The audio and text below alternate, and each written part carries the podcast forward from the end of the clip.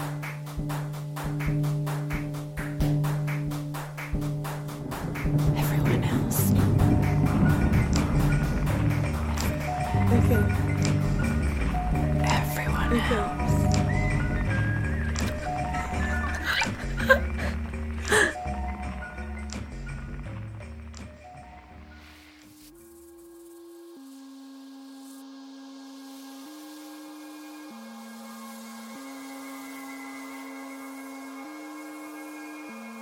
So, in the beginning, my life is just like quite a lot of British Asian kids' lives. Their fathers or parents owned shops, maybe petrol stations, and um, we lived on top of a newsagent. It was a great childhood. I had loads of free sweets. But I grew up with, um, at the time, my mum, my dad, my paternal grandma, and my paternal grandpa until I was four. I didn't realise this, but I was the first girl to come into my family after about two decades. And when I was born, everyone was like, oh my god, it's a girl. Is this real? There's a girl in our family. And people were just, you know, they were so happy that it was a daughter. And it's so strange because the culture that I come from, it's North Indian Punjabi. We're, we have this rather notoriousness about us that, you know, oh, we'll favour boys over girls. And to an extent, that's true. So when I was born, and I think about when my grandmother was telling me, you know, everyone was so happy when you came into the family, it kind of goes against all of that harsh narrative I guess we hear today. But it was sad in the sense that I always I always felt like I didn't fit in anywhere. Like I was smart, I loved school. I was the biggest little nerd around and and I was a bit chubby too, so I guess that made me a prime target for bullies, you know. But also I didn't have um the best relationship with uh, my mum.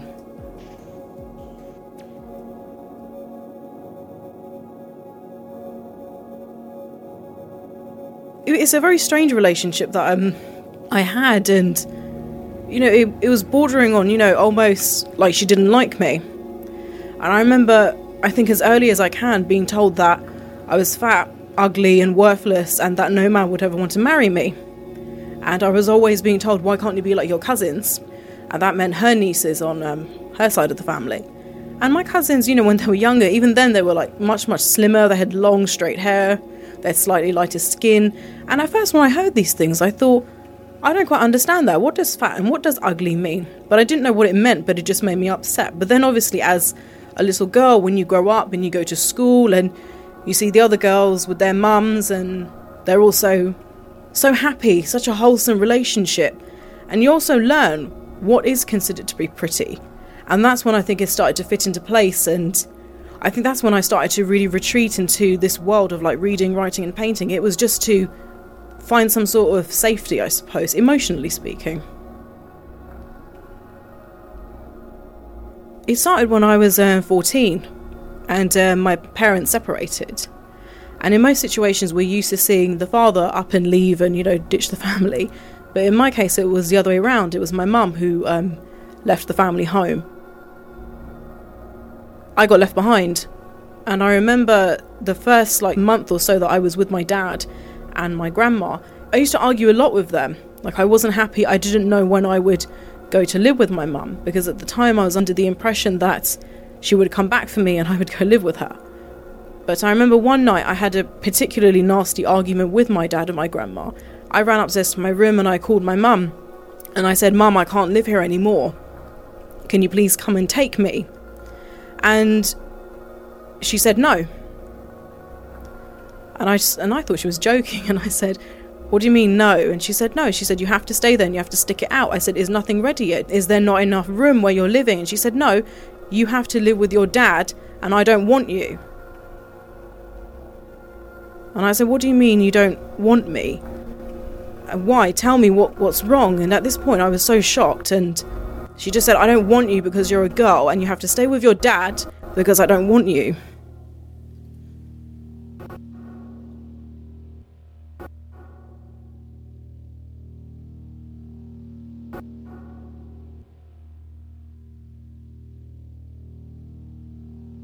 And um, that's something that has stuck with me for a long time.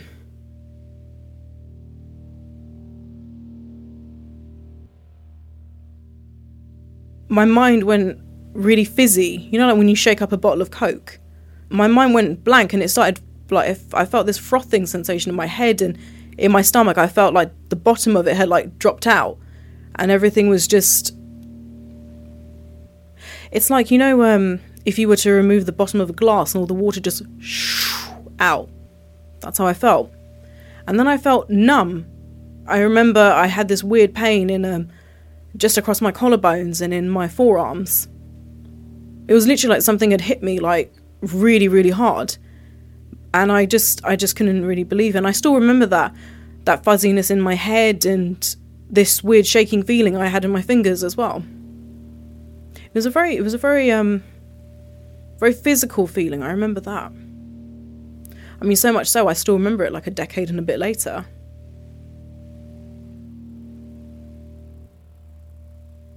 I got off the phone and I, I didn't believe what happened and I saw my dad standing at my bedroom door and even he was just shocked that first of all I'd packed up all my stuff and I was a 14 year old and then I looked at my dad and I just cried and I said she doesn't want me. She never wanted me and she said she doesn't want me. And even then like despite the fact that I'd been so spiteful and horrible to my dad he just gave me a hug and I cried from that day onwards, I mean, my dad and I, I think we, we managed to build our, our relationship as father and daughter. And I even built it with my grandma as well because I realised these were the two people who put up with me when I was just a disgusting little arrogant, rude child shouting at them.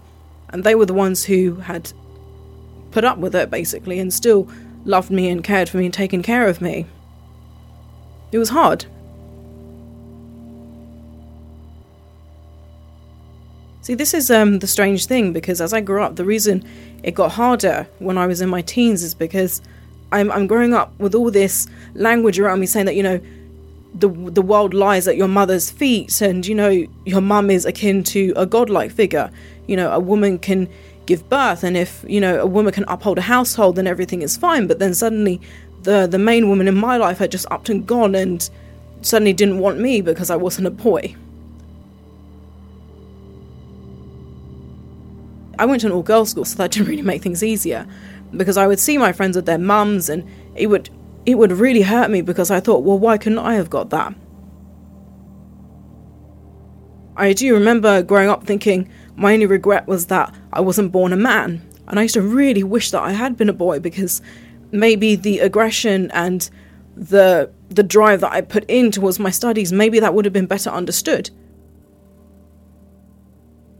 And um, I got angry at God because I used to just, you know, think, why have you done this to us?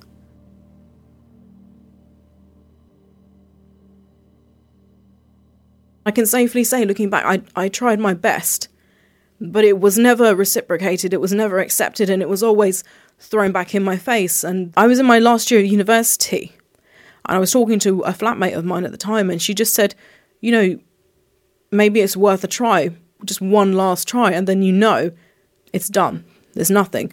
So I just thought I will give this the benefit of the doubt. And it was strange because before then I hadn't heard her voice in about four, maybe five years. And we agreed to meet in central London and just have lunch or something. So I turned up where we were going and, you know, she still looked similar ish. and then she saw me, and what really struck me was the way she just stood up and she looked at me. She said, oh my God, you look so beautiful. And I stood there and I thought, that's a complete like U-turn from what I grew up hearing for, you know, good nine, ten years of my life. And I just said, Oh, thank you. And she said, And your hair, your hair is so so beautiful. You've learned to look after it. And specifically in Punjabi culture, we do believe that a woman's beauty is in her hair. It's your crown. You know, you have to you know, you have to look after your hair and it's a real compliment if somebody says you have beautiful hair because it's it's like the nicest thing you can say to anyone. But, you know, we just were talking, and it was really weird at first because I did feel like I was talking to someone through a pane of glass. Like I just couldn't quite believe it was happening. You know, it ended nicely, but then I remember when we were walking back to the train station, we went past these stalls that sell these bracelets and stuff. I hate having anything on my wrists apart from a watch, so that's just practical. And I don't even wear bracelets for that matter. And we walked past um, one stall, and there was a lady selling like these weird little uh, plasticky crystal type bracelets. And she picked one up and she said, Oh, this will look nice on you. Paid for it and just shoved it on my arm. And I looked at it and I thought, What the hell is happening?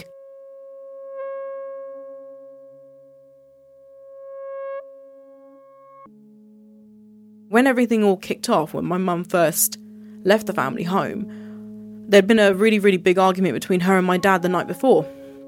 And um, and I remember this so, so well because of everything that happened afterwards, because it was just like the domino effect. It was after that happened, everything just fell apart, really.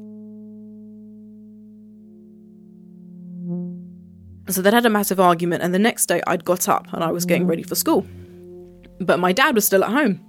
And it was really weird because normally my dad, um, he would leave for work a lot earlier than I would for school.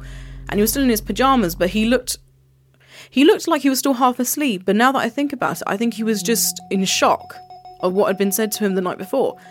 And I, I still didn't realise, and sometimes I kick myself that, you know, why couldn't you see that that was a real, like, breaking point for my dad? And I remember saying, Oh, hi, Dad, what are you still doing at home? And he just, like, he sort of nodded at me, and I said, Well, I've got to go to school now. Love you, I see you when I come home. Put on my shoes, took my bag, and I went. Luckily, that day, and I say luckily because of what happened, my hockey practice got cancelled. So I came home early. And, I, and you know, it was winter time, you know, it gets dark really, really early. So I got home and I heard this snoring. So I looked in the sitting room, but my dad wasn't there. And I thought, where is this snoring coming from? So I went up the stairs and I saw my older brother on the computer. You know, I assumed he was just doing his homework. And I just saw a pair of feet on the landing. And I, you know, as I came up the stairs, I looked around the corner and there was my dad lying face down, sleeping, snoring. And I was so shocked because I had never seen someone in that state ever. And then I just thought, what has happened? Why what's caused my dad to just collapse? Is is he is he ill? Has his back hurt? Or, you know, is he injured himself? So I said to my brother, you know, What's happening? How long has dad been sleeping here? And he just said, I don't know. He's been here since I got home from school, which was a good half hour, 45 minutes ago. So I just knelt down, I tapped my dad on the shoulder, I said, Dad, Dad, it's, it's child. You have to wake up now. And that used to like wake him up because he'd be like, oh God, how long have I been sleeping? What century are we in? sort of thing. But he wasn't waking up. And then I just, I got, I started to panic and I kept tapping his shoulders and I was just rubbing them. I said, Dad, Dad, please wake up. Can you hear me? Dad. And he kept snoring and he just couldn't hear me. And then I looked at his left wrist and he had cut it.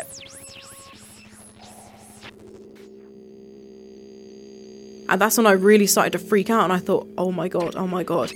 I just stood up and I looked at my brother and I said, You do realise what dad's done? He's he has hurt himself. And that's when my brother got up and he looked and he said, I, I didn't see. I said, I said, I'm going to call mum. We need to call mum. We have to help him. So I ran downstairs and I rang my mum and I said, Mum, you need to come home now. Dad has, has done something. Dad has hurt himself. He's not waking up and he can't hear me.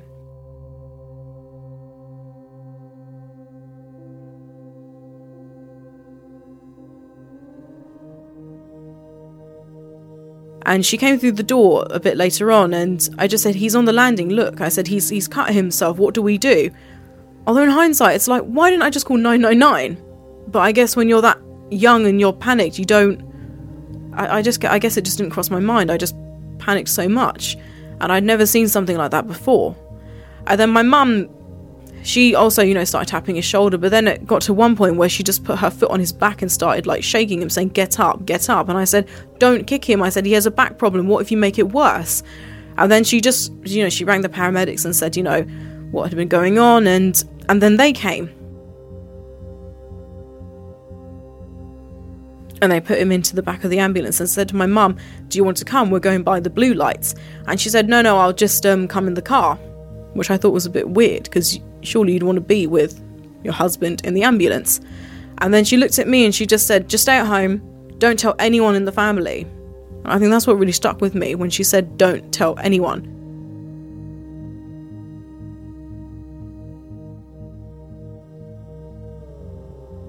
And I remember just sitting there, just just um, I think just in disbelief of what had just happened because I didn't understand what my dad had done.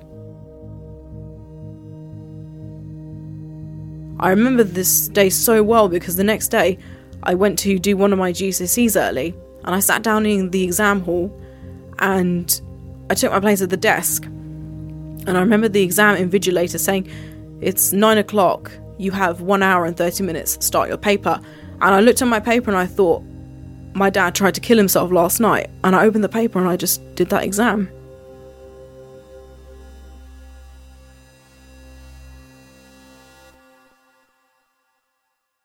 So that's where it all just, you know, started. And that's why I've never liked anything constricting my wrists. I don't even like, like, people touching them or I mean wrist tattoos are beautiful, but I couldn't ever have something like that near it because it reminds me of that. To me that bracelet symbolized I'm there now and I still have this hold over you and that's something I've always tried to really shift away from when it comes to that bo- that relationship I had with her.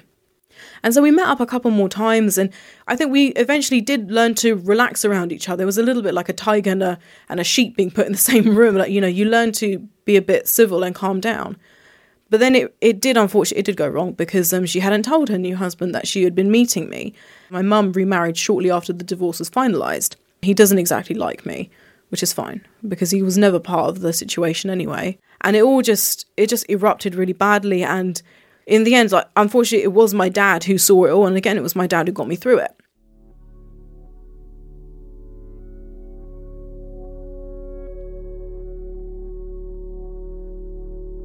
My dad just said, You have to make a decision now. He said, Not for the family, but he said, But this is for you and this is for your life because you are the one who has to live with this.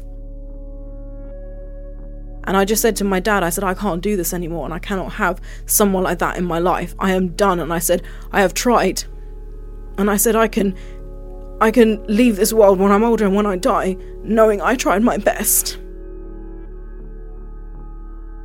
And I sent her a text in the end and I just said, You have not changed in the last decade. It doesn't matter how much I scream and I shout and I cry at you, you will never ever change. I have tried my best, and this is the last time I ever contact you. And I left it. And I didn't hear anything back, and even to this day, I haven't, to be honest with you, which I guess says it all. But in a way, it, it's been a very big blessing because I do think, had all of that stuff not happened, and had that last meeting not happened, I don't think I would have been strong enough to face myself to then say, you know what, you can face the rest of your life on your own now. And you've got the support of your father, you've got your grandma, you've got your brother, and you have yourself. And I think that's been the biggest comfort going forward.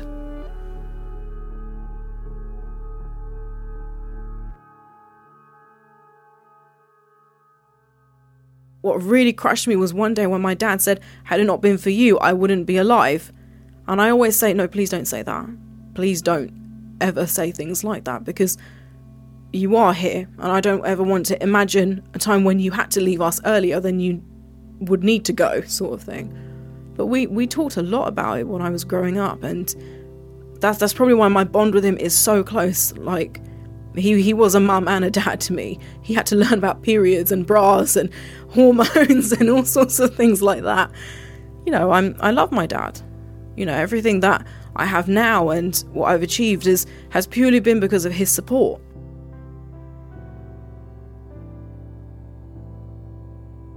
There's so many activists in this world who will talk about feticide and, you know, sex selection abortions. And they talk about the number of girls who are left out in the street by their families. But I've never talked to someone else who has had a parent or someone in their family say, You're a girl, we don't want you especially at an age where they can understand what that means. So I do know that, as hard as it is whenever I talk about it, I mean, for me, it's a big deal because, first of all, it's not my shame, if that makes sense. And secondly, the more I talk about it, the less of a secret it feels. And it makes people aware that this this stuff does happen. I was born and raised here, you know. It's not like my family came from a little village in rural India and this happened and I was left out for sundry and whatever. I mean, I, I, I'm a British citizen. I was born here and this happened to me.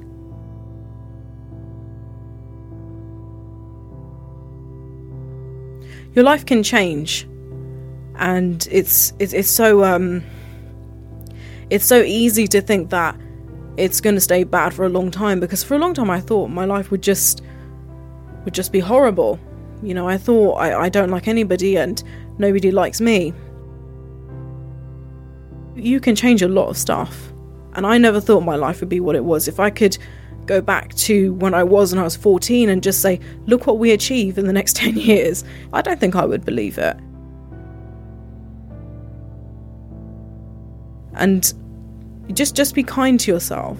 Just be gentle to yourself because you know there's there's a lot of horrible stuff that happens not just you know outside the world we live in but even inside. I think a lot of us forget that it's our inner world that can either you know really shape us or it can really you know make us fall apart. It is a harsh world but what i always remember is that there is so much more beauty and goodness in this world than bad and i think just knowing that and remembering that that can I, I, that gives me a lot of hope and i hope it gives other people that same level of hope and comfort